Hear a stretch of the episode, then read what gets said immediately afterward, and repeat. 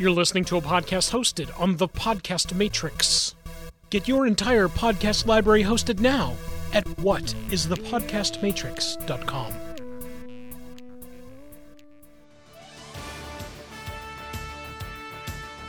Are you troubled by pop culture references you don't understand? Does trying to figure out a good jumping-on point in a long-running comic series keep you up at night? Have you or your friends or family seen a comic book-based movie, TV show, or cartoon and not known what was going on? If the answer is yes, then this is the podcast for you. My Big Fat Pull List. Our assembly of knowledgeable hosts are eager to help answer all your comic book-based pop culture questions. We're ready to geek out with you. Widespread panic in the streets. The forces of good versus the agents of evil. Not only are their lives on the line, but the fate of the universe hangs in the balance. This will change things forever. It's phrases like these that grab a comic book reader's attention. When we're told that a character that we've grown up loving for so long is going to be put through a core-shaking, life-altering event, we grow concerned. What could possibly bend the unbendable? Break the unbreakable? 3 words send shivers down our spine, cause us to shriek in terror, and run for the hills. Comic book events. What was once the epic climax to a building story arc in a solo or team book has now become a cash grab for publishers. And the worst thing about these massive events is that they either have a great start but a weak ending, or the repercussions of the event are wiped away a few months later to build up the next major event. Hold on to your capes, geeks and geekettes. We at My Big Fat Pull List are about to throw ourselves in front of the deadly laser blast, sacrificing ourselves to save you from the comic book event fatigue. Don't worry, we'll be resurrected before this intro's even done. Let's look at the problem with comic book events. Greetings, ladies and gentlemen. I'm one of your hosts, Mr. X. Joining me today, of course, is... Smurfy. And calling all the way from the West Coast... Pistol. So I'm glad you said we're going to be resurrected, because I was ready to do the death and return of myself. I have actually 4 different versions of me ready to go. One is a cyborg, one is a pure robot, one is a gentleman in a suit, and one is a auspicious teen. That's cool, man, because I've got a Smurfy that's blue and a Smurfy that's red. Ready to go. Wow, okay. So no, I don't like this at all. I don't like where this is going. I don't want the reign of the pistol men.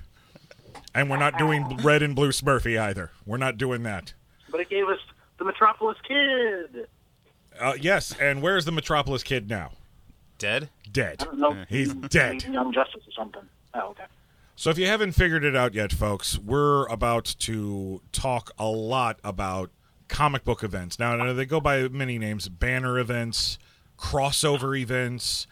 Sometimes they take place in just a solo or a team book. Sometimes it's the whole company deals with the effects of the story arc. Which is more becoming the thing, honestly. It's more becoming a huge event so that they can sell more books. It seems that if you're not doing an event, you're doing something wrong. Yep. And usually that event kind of coincides with something else outside of the comic book world to tie in the old synchronicity factor of either a film or a cartoon or some other cash grab promotion. And we're going to deal with a lot. But first, we need to go back in time. The early days of comic book events. Now, like I said before, most events, especially in the early days of comic books, an event was a story that took place, was more than just one part. Because usually comic books were one and done. You know, you told your story in an issue, and the next issue was something completely different. Like the Sunday comics. Yeah. Exactly. The golden age of comics, even some parts of the silver age of comics, you rarely saw multiple story arcs.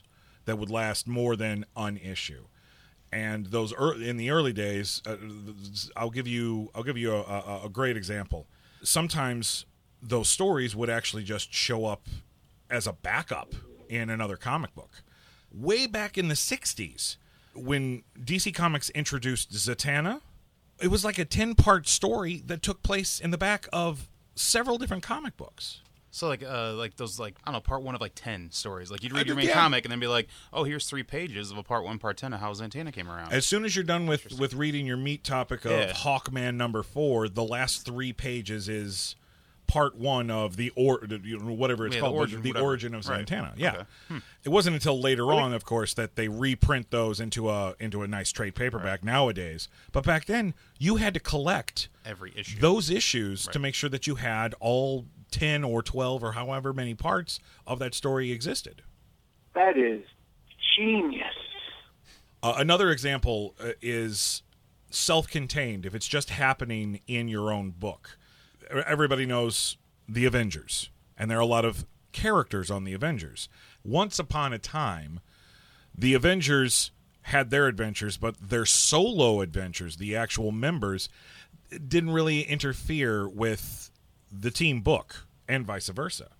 A perfect example, and I bring this up simply because the Captain Marvel movie will be coming out soon, and part of the plot will be dealing with this story arc. The Kree-Skrull War. That story took place in 1971, and it was self-contained in Avengers number 89 through 97. Now, I'm telling you these numbers so that you can actually go out and either try to find these individual issues, folks that have the money to be able to do that, or you can go out now because of modern technology. You can actually find the trade for that. Or digital. Oh yes, digital. Or find them digital. I mean, cannot forget digital. That is true. Back then, you had to collect these if you wanted the story, and that's what I feel like back then made an event important. Think of yourself back in 1973. I can't afford to buy comic books every single month when they come out, but then you pick up Avengers issue 89, part one of the Kree-Skrull War. We're gonna go, part one. This is to be continued. Well, I mean, I have to come back next month. I have to make sure that I pick up that next issue. Because why? It's an event. You're now a part of an event in comic books that, for you, is going to mean something. Right. Or at least should. Right. It should have a long-lasting effect. And you're like, this is going to change the history of comics as we know it. And sometimes they do, and sometimes they don't. Most times they don't. I agree with Pistol. Most times nowadays, they do not. Nowadays it's like we want your money. That act like it didn't happen. Events that did change the industry, for better or worse. The 80s kind of commercialized comics because advertising was everywhere, and most advertising was pointed towards kids. Oh yeah, because even though they didn't have the money, their parents did. I can attest to that.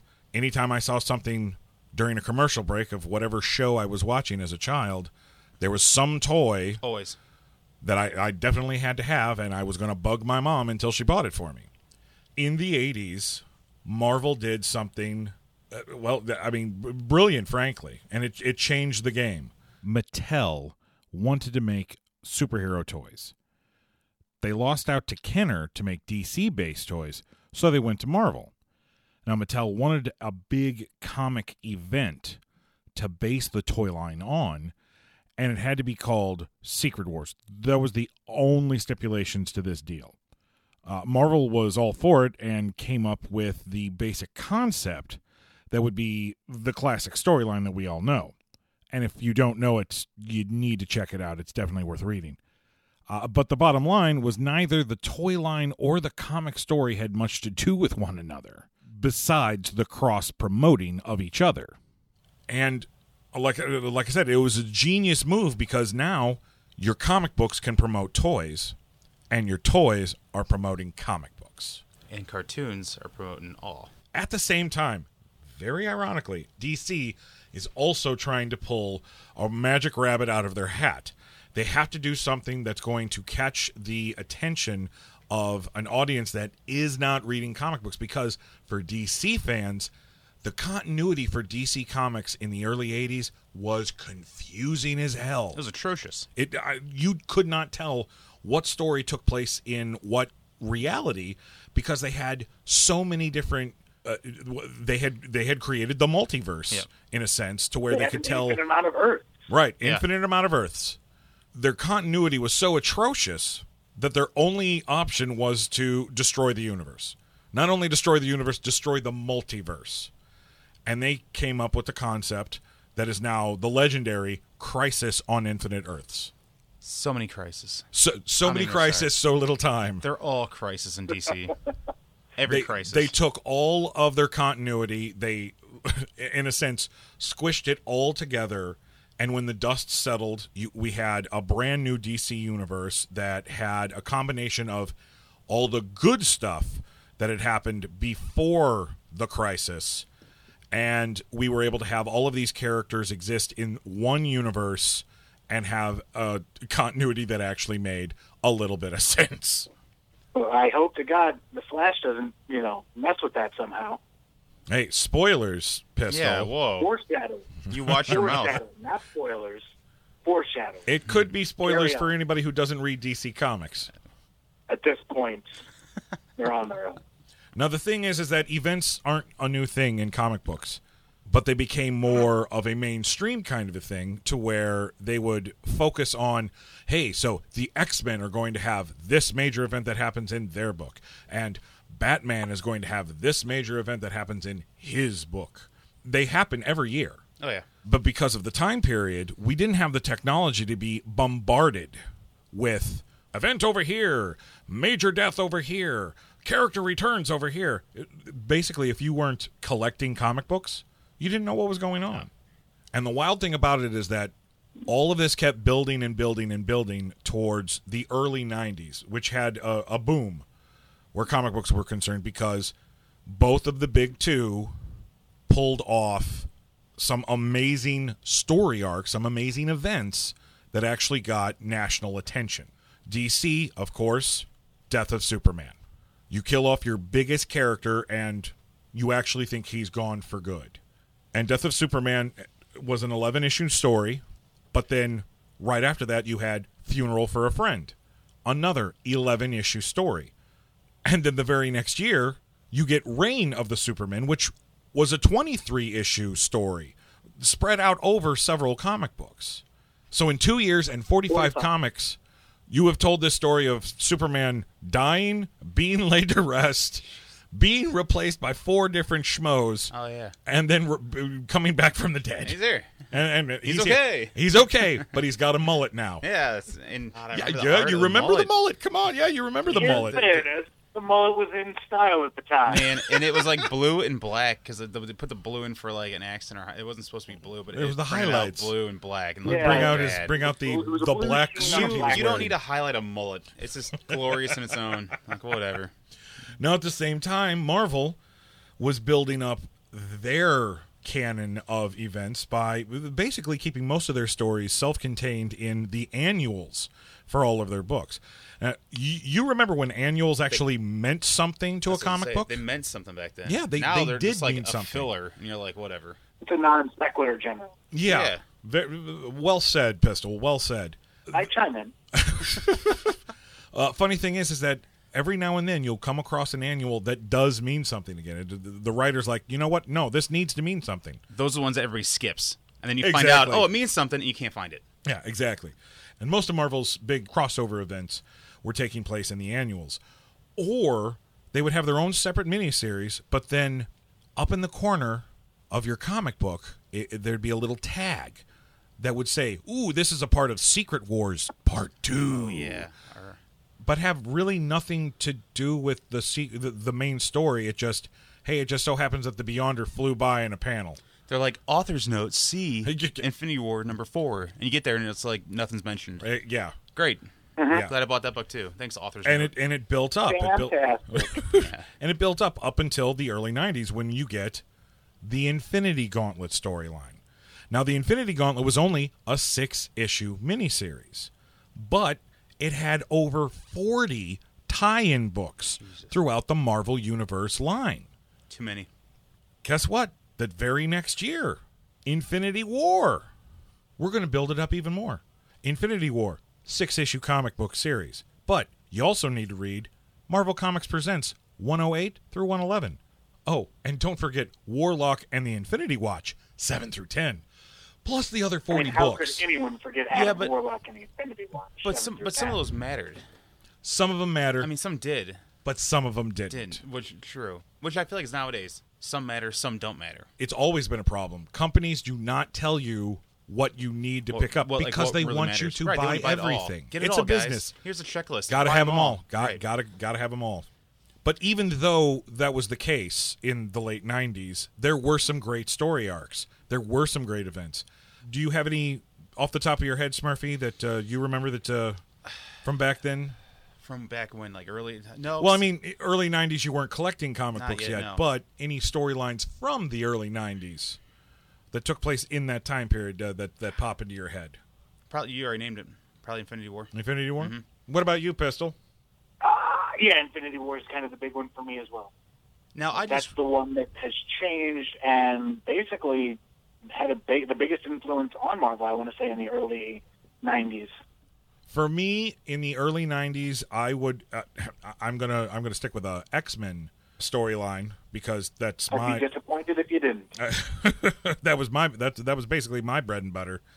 I was a big Fall of the Mutants fan, and even though that was more late 80s, that's one of those that really grabbed me once I got to that period of storytelling in my collecting.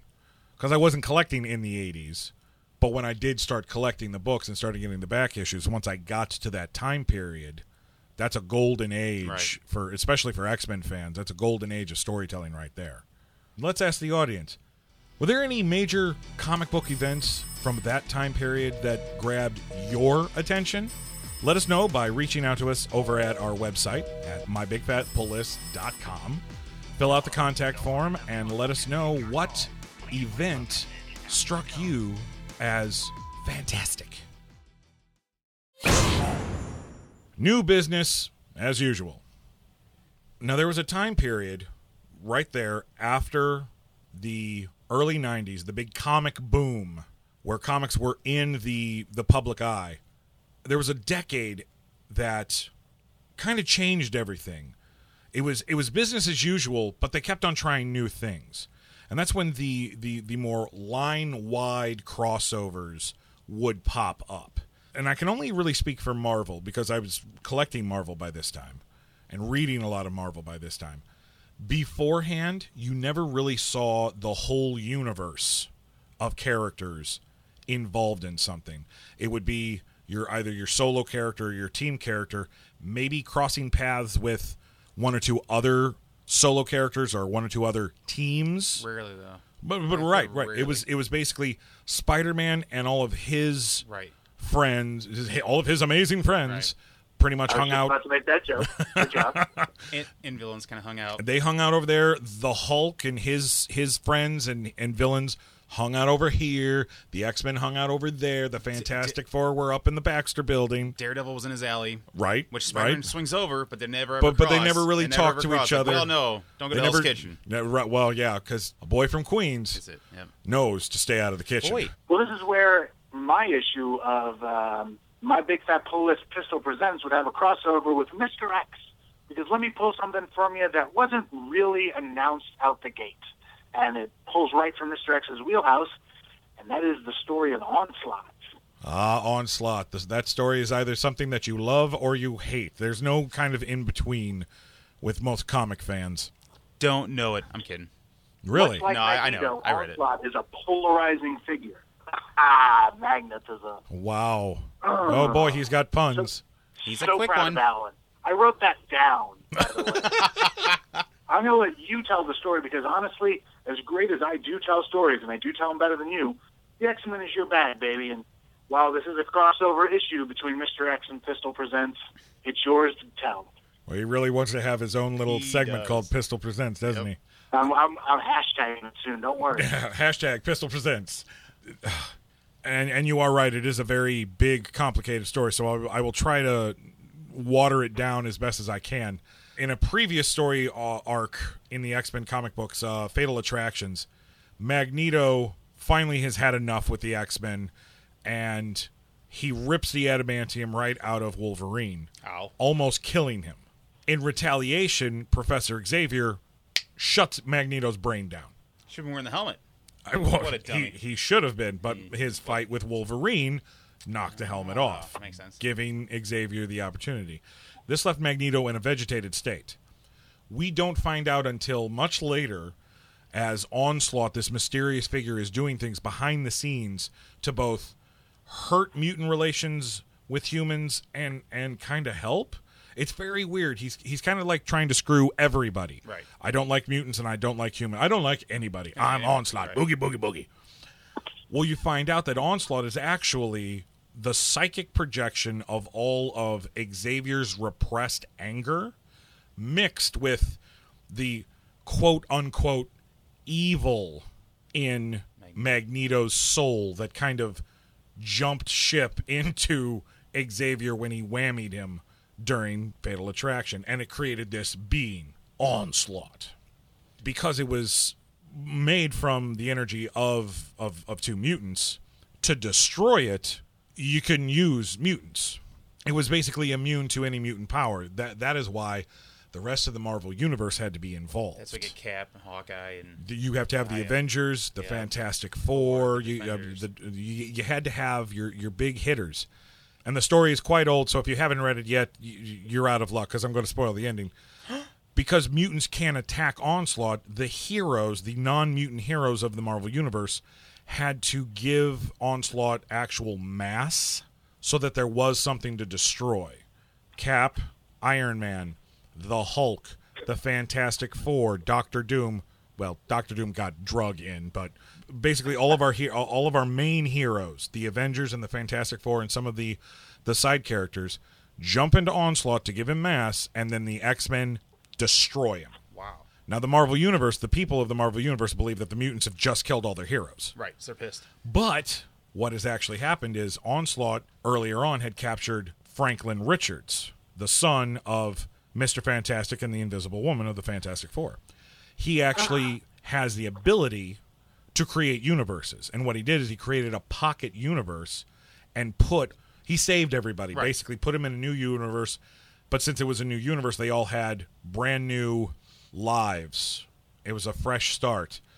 And it was actually a gimmick that Marvel was doing that launched yet another major event called Heroes Reborn. And that was Jim Lee and Rob Liefeld were pretty much the two big spearheads for that. Relaunched the Avengers, the Fantastic Four, Iron Man, and Captain America. So many pouches. You are correct. Pouches out the wazoo. Iron pouches. The problem with this this big event is nobody cared. No, it was kind of boring. The fans were like, we didn't ask you to restart these characters in a separate universe with fresh continuity. I mean, it was like nothing had happened. It was like this brand new. So 13 months later, the heroes returned. With a crisis. No. Oh, DC has the DC has the whole thing on crises. They have crises. They got the trademark on crises. There we go. Crisis. Now, also, this was a time period where the internet was actually being born and becoming a thing. As the 90s progressed, late 90s, you've got the internet. It's not as... Thank you, Al Gore. Right. And people are getting more information faster than having to wait for trade magazines to come out about movies or comic books and things like that. But you've also got the dawning of the comic book movie. That started happening in the late 90s as well. Let us not forget Spawn. Yep. Even though that movie was horrible. Really bad. It was based off of a comic book. Right. You bite your tongue. John Leguizamo should have won an Academy Award for his portrayal in that. He saved that movie, but we're going to continue on. You know, I will agree. He was the most entertaining thing about that movie, even though it was a horrible portrayal of the Violator. Oh, well, yes, obviously, but, you know. He's Luigi Mario, so you gotta love him. I prefer Mario. Thank you very much. Didn't we just have an event? Yes. for breakfast. It's not lunchtime, though. And lunch. Yeah. Oh, it's dinner time. Time for another event, fellas. I just pooped an event before we started this podcast. Some events felt like poops. That's right. You're definitely not far off. The early 2000s changed the game when it came to events. Both companies pulled something off that at the time, I'm sure the majority of comic book lovers were gaga for, but now in hindsight are looking back and going, yep, that's it right there. That's the point in time where I pretty much just gave my wallet to the comic book companies. That was the free taste. That one, and then the next one's cost. That's how you get them hooked, baby. Yep. Gotta get them hooked. Free sample. Yep. Nothing was free because you bought all the comics. You bought every comic. That's right. You bought every comic. Marvel pulled off Avengers Disassembled. Oh, so something that had never been conceived of. Why would you disassemble the Avengers? They are the Avengers. It's your premier team in the Marvel universe, and they tore them apart. That's when I was working at the comic shop. Yes, that's when I first started, and that's I was hooked. I had somebody else tell me about it, and I was like, I got to buy every issue. I got to know what's going on. I got to see the fight. I got to see where this leads. This is groundbreaking stuff. Blew my mind. Led to the death of several characters like Hawkeye, yep. Vision. Vision's was brutal. I'll never forget. It was that. Very brutal. Let's not forget the Jack of Hearts. Yeah. His was brutal, too. Yeah. God, his was super brutal. I just remember what happened with him. A lot of super brutal stuff. And you didn't see that coming. Like, you didn't see any of this coming. Well, like, Hawkeye's, I mean, as they're fighting, you kind of saw coming. Well, he sacrificed himself. He got hit, and he's like, I'm not going out like this. And you're like, oh, no. He basically pulled a Randy Quaid from Independence Day. Hello, boys. That's what it was like. In the word of my generation, up yours. Yeah, that's exactly. That's what he did. Visions was more like you didn't see it coming. No, well, because it was She-Hulk. She-Hulk just ripped him apart. Yeah, long ways. Him in half. Yeah, hot dog ways. Yeah, not hamburger ways. Hot dog ways. It was brutal. You ain't walking away from that one. No. You ain't even limping away from that. No, it was awful. And I mean, it was right in your face. It was like the whole page. You're just like, oh, he's in half. And that set the stage. Yeah, because then you're like for a brand new Marvel. Because after you're disassembled, they launch New Avengers, and it was a new group of heroes, led, of course, by Captain America and Iron Man. But it was a brand new landscape for Marvel. Even though I look back on it with fond memories, it is the start of the we're going to do an event every single year. Well, now, hold on there, Mr. X. DC actually started this every year events right after Crisis on Infinite Earths in 1985, and then they went from 86 there was one, 87 there was one, 88 there was one, 89 there was one. Well, yes. Et cetera. So did Marvel. Exactly new grounds. But this is where I feel like everything they did started to not matter. Because eventually the Hawkeye would come back. The Vision would come back. But I agree with you, but at the time, we didn't know that. We thought like, oh my gosh, they're reshuffling the deck, they're getting rid of heroes, time to shuffle in new characters, and it was groundbreaking. Where a lot of these other crises, like, yeah, they killed off Superman, you didn't hear about... But he came back. Yeah, he came back, and you hear about Batman dying, you didn't hear about Wonder Woman dying, you didn't hear about Green Lantern dying. Like, they kept all those guys going. A major event was just like, somebody's attacking Earth, rally the team, get the Justice League together, we fought back, we won, and you're like, oh, that was a close one, good thing we won it.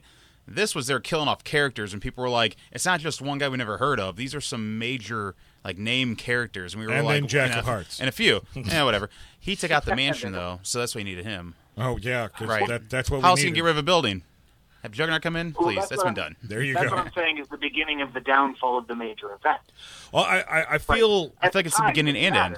But how long until Hawkeye was back? How long until the Vision was rebuilt? How long until Jack of Clubs came around again? Is the point that I'm trying to make. At this point in time, when they've leveled the playing field, all of these events flow into the next event.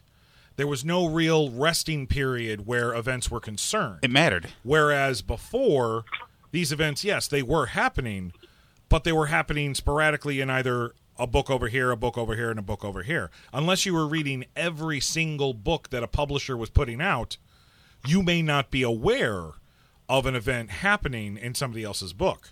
But as of the early 2000s for Marvel, Avengers Disassembled, that led into House of M, which then led into Civil War, Secret Invasion, Siege. Yeah. I mean, all of these things rolled into each other. There was no real respite for fans. And then plus you had countless tie-ins to all of these storylines. You couldn't just buy issue 1 through 12. You had to get all the other tie-ins because the company was telling you, oh, all these stories matter. And all of them did, but there was a lot. Hashtag all tie-ins matter. Yeah, but there was so, at least House of M, there were so many tie-ins. And at the time you were like, this is unheard of. You had to get them all. It hits every book. Yeah. It hits every single book out there. Because it's a line-wide crossover. You gotta get it. Same thing was happening over at DC, though. Don't get me wrong. DC was doing the same thing. They brought their whole Crisis thing back. Yeah, right. With Identity Crisis, which was a great mystery story, very self-contained, but it was the spark on the fuse that would lead to, in my mind, the downfall for my enjoyment of DC Comics, because Identity Crisis in 2004 led to Countdown to Infinity Crisis, which led to 52, which led to Infinite Crisis, which led to 52, which led to Countdown to Final Crisis. Have them all. Have them all. Which led to Final Crisis. Have them all. I know you do. Read them all. You're freaking crazy. Yeah, I got a discount. So that was what I was going to discount. Bought them all. Read them all. I'll come over. Count you down to each of the events. That's nice of them. Oh, yes. And that guess was what? Very thoughtful of them. All of these events were basically labeled with the tagline of nothing will ever be the same again. Incorrect. But yes, I mean, you're correct on that statement. Incorrect. The statement's false. Yes. Yeah. Like yes, you're right on that. Yes meaning statement. No. Yes. Or no meaning yes. You guys following this? We'll put a diagram up. Yeah, we will. There'll be a flow chart. None of these actually were world-changing because you still had to have a semblance of normalcy by the time you rolled into next year's event. Well, how can you shake up the world if the world's already shaken? You got to set everything back. And that's where I want to ask the audience, how much pain was your wallet or purse feeling from the gotta buy 'em all syndrome of this period in comic book collecting history? Let us know by heading over to our website at mybigfatpulllist.com. Fill out the contact form and let us know. Do you remember World War III? I do remember World War III. You remember what came out of that? World War III was supposed to be a huge freaking thing. And three issues. And guess what came out of that? Not even double-sized issues. No. Three damn issues. And all that came out of it is Black Adam's a dick. No, besides that, he kills one of the Geo-forces because there was two. Ooh. Yeah. That's it, folks. 110 comic books to watch Geo-force die. This won't matter a few months from now. So true. I wish that I could be lying when I say that. Recently, I mean real recently, like within the last 5 years, it seems like any major thing that happens in a giant crossover comic book event gets negated a few months, maybe a year down the line. And the problem with that is that you take away the impact of your story if you fix the problem or death or destruction that happened in that story a couple of years later or a couple of months later. Well, also, it ruins continuity with the character. If you're in a book and you're into it and you're like, oh, man, the story's really going somewhere else, and they're like, we got to interrupt it for a major event. Major event happens. It goes back. Continuity's kind of over. And you're like, wow, the major event had no impact, and you ruined my continuity. Now I don't like this story anymore, so great. From this point on, I can't really speak for DC after Flashpoint. But Marvel, very much like Lucy and Ricky, Marvel, you got some splaining to do, because their events, they have all of this buildup, and then it fizzles. It fizzles, so it means absolutely nothing, or whatever they do, whatever big shocking moment that happens in said event, taken away 2 months later. Yeah. Let me ask you a question. Can you tell me what the event Original Sin dealt with? The Watcher? Actually, I can. Just a little bit. Dealt with Odin's brother, was it? An evil Odin was essentially it. Who rained down hammers from the heavens. Incorrect. No, I remember. Really? No, not Original Sin. No, it's probably because the only thing I read about it was the Deadpool where he got the squeaky toy hammer off the wall. So that's fair. The Watcher was assassinated. I knew it was the Watcher. Yeah, you were right. It had to do with the Watcher. And his eyeballs were taken. That's right. Because his eyeballs were the whole key to being able to see shit. At the comic store, they gave away free bouncy ball eyeballs that glowed in the dark. Very cool. not. No. I now get that reference now, but and it all had to do with how Nick Fury has been the man on the wall, and this wall is basically it's a fictional wall that it's basically I watch out for everybody. I'm the man on the wall. He's the real watcher. He is the real watcher. Now, across the Marvel comic books, every book had at least one original sin tie-in where something that was not known is suddenly revealed. About the character or event or, But the thing is... I remember this now, Okay, do you? Spider-Man, they revealed... didn't they reveal Silk here? Yes. So in Amazing Spider-Man, Silk is revealed. Really? That's how Silk was born? How Silk was... Well, that's how Silk was brought into continuity. Right. We learned that the spider that bit Peter Parker, before it died, bit a female and gave her powers as well. And that female was hidden away in a bunker and not revealed until this moment in time. So, yay. It's one of those wacky stories that when you ask somebody what it was really about, they're kind of like, well, I know it had to do with the Watcher and something. There was a guy with an eyeball for a head. And here's another example. Civil War II happened in 2016. Didn't read it. Horrible title. It shouldn't have been called Civil War II. And I'm not even going to get into what it was all about. But guess how it started? Major death of a long-standing character. James Rhodes, the War Machine, murdered in battle by Thanos. And at the time, also dating Carol Danvers. So now you've got Captain Marvel, who has now just been given a hard blow to her emotions because she's lost somebody that she loves. Well, guess what? 2 years later, he's back. Brian Michael Bendis brings Rhodey back to life. In Iron Man issue 600, they engineered a new body for him. Oh, so he's just floating out in space. They reached up, grabbed it. Yeah, because that's how souls and consciousness and things like that work. You kill off a major character that starts off this big, huge event, and now that death is negated because he's back. Right, it's meaningless. It is meaningless. So Thank you. The whole event's meaningless. Like, why read it? You can skip it. Even more meaningless, Secret Empire. Oh. Hydra Cap. Oh, yeah. Yes, we all laugh, we all scoff, but we read it. Yeah, we all fell for it. We're all shock and awe. Yeah, oh my gosh, we all fell for it. I have to admit, I fell for it too, and I still kick myself in the ass for this. But Secret Empire, Hail Hydra, Hydra Cap, three major things happen. Rick Jones is killed; he's executed. The Black Widow is murdered by Hydra Cap, and the city of Las Vegas is completely destroyed by Hydra. Well, guess what?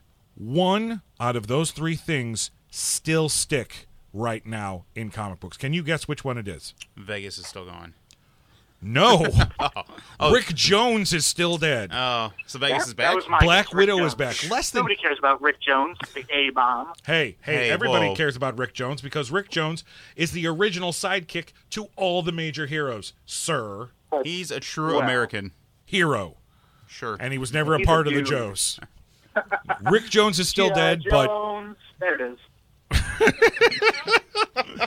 Black Widow is alive. Yep. This is less than a year, man. Less than a year.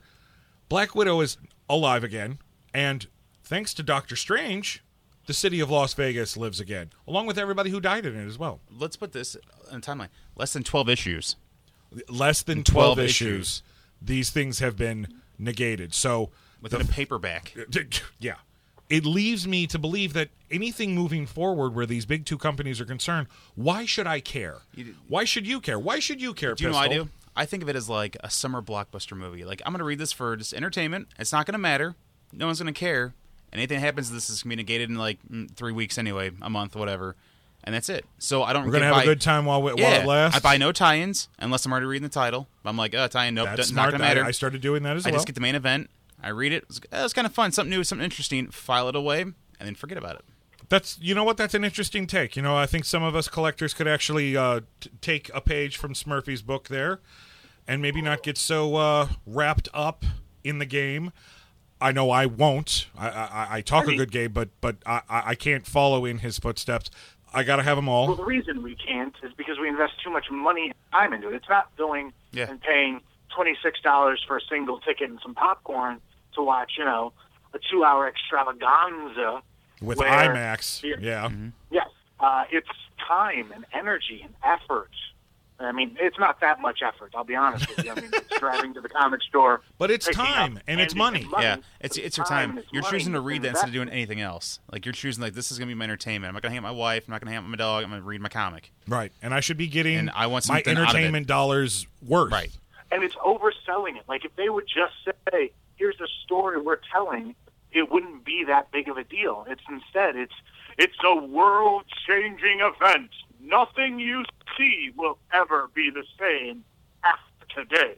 5 variant covers, 3 sketch covers, 2 foil-over covers, and don't forget that they can connect all into one big puzzle. Buy them all. Mm-hmm. The comic industry's like, guys, he's really gone forever, and they're trying to pull the wool over your eyes. When we as fans know, you're going to bring him back. And they're like, no, we won't. And they're like, yes, you will. The no, thing we won't. Is that and they don't bring him back. Right. If you're going to do something. Let him be gone for a while. If you want to compare, if you're pulling a trigger, keep that trigger pulled. Don't erase it later on down the line. Let's go like Civil War I.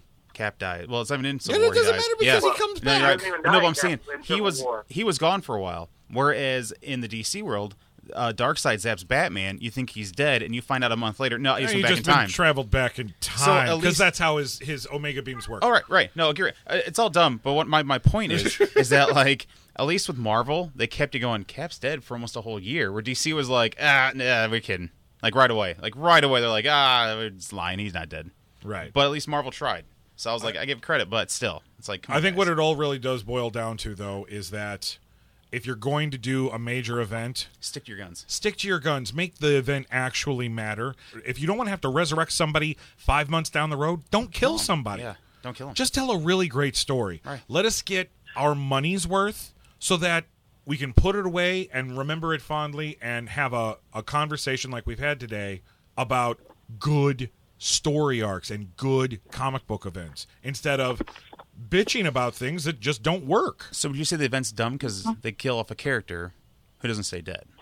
Once if they, like, injured characters and stayed injured for a while, would that be like Batman broke his legs, and now we got to deal with Batman with broken legs for a month, and we know eventually he will heal because he's a human, but would that be more than like, oh, he's dead, he's gone forever, out of line? You see what I'm saying? I get what you're saying. Yeah.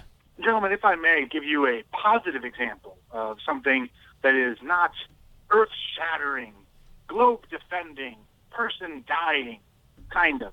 To me, I look to Superior Spider-Man, which is, I feel, the blueprint that they skewed when they tried to do Captain America Hydra, wherein the story is, I won't spoil all of it because, again, this is a small arc that I feel is really good in the Spider-Man universe, is Peter Parker is no longer Spider-Man.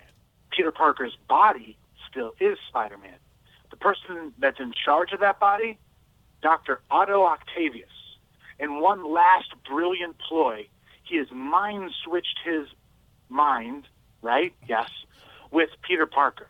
So as Dr. Otto Octavius lies dying, everyone finally breathes a sigh of relief saying, finally, he's gone. But little did they know that he had switched minds with Peter Parker. And it's a great story about learning a lesson and having permanent consequences. Because once, how do I put this? And also having a great writer attached to your property. Yeah. Thank you, Dan Slott. Yes. So Superior Spider-Man is the way I feel to really do a big event. But it's also self-contained. Yeah. Because it's only in the Spider-Man comic book. But it's a great way to do a major event in just one book. So fans, we ask you, what makes major events satisfying? Let us know. Head on over to our website at mybigfatpulllist.com, fill out the web form, and get back to us with your opinions. Until next time, I'm Mr. X. I'm Smurfy. I'm Pistol Danger. Bang. And we'll see you next time. That's our show, folks. We hope you enjoyed it.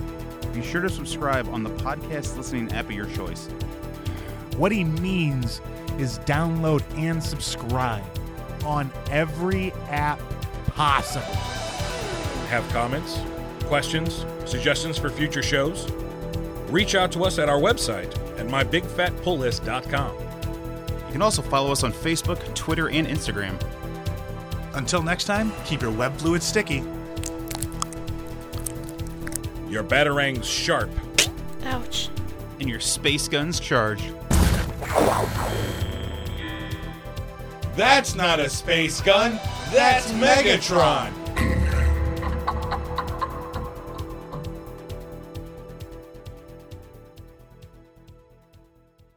We can talk about Superior Spider-Man as a story at a later time. What do you, our audience, think? About what? I don't know. My wife keeps calling me, so I'm guessing it's important, so I'm trying to wrap this shit up. Okay. Oh, that's all you say. Just say pistol danger, bang, and hang up. Pistol danger, bang. Thanks, guys. I'll talk to you later. All right. See you, buddy. Cool. I'm not keeping this part. No, this will be the Easter egg at the end of our episode.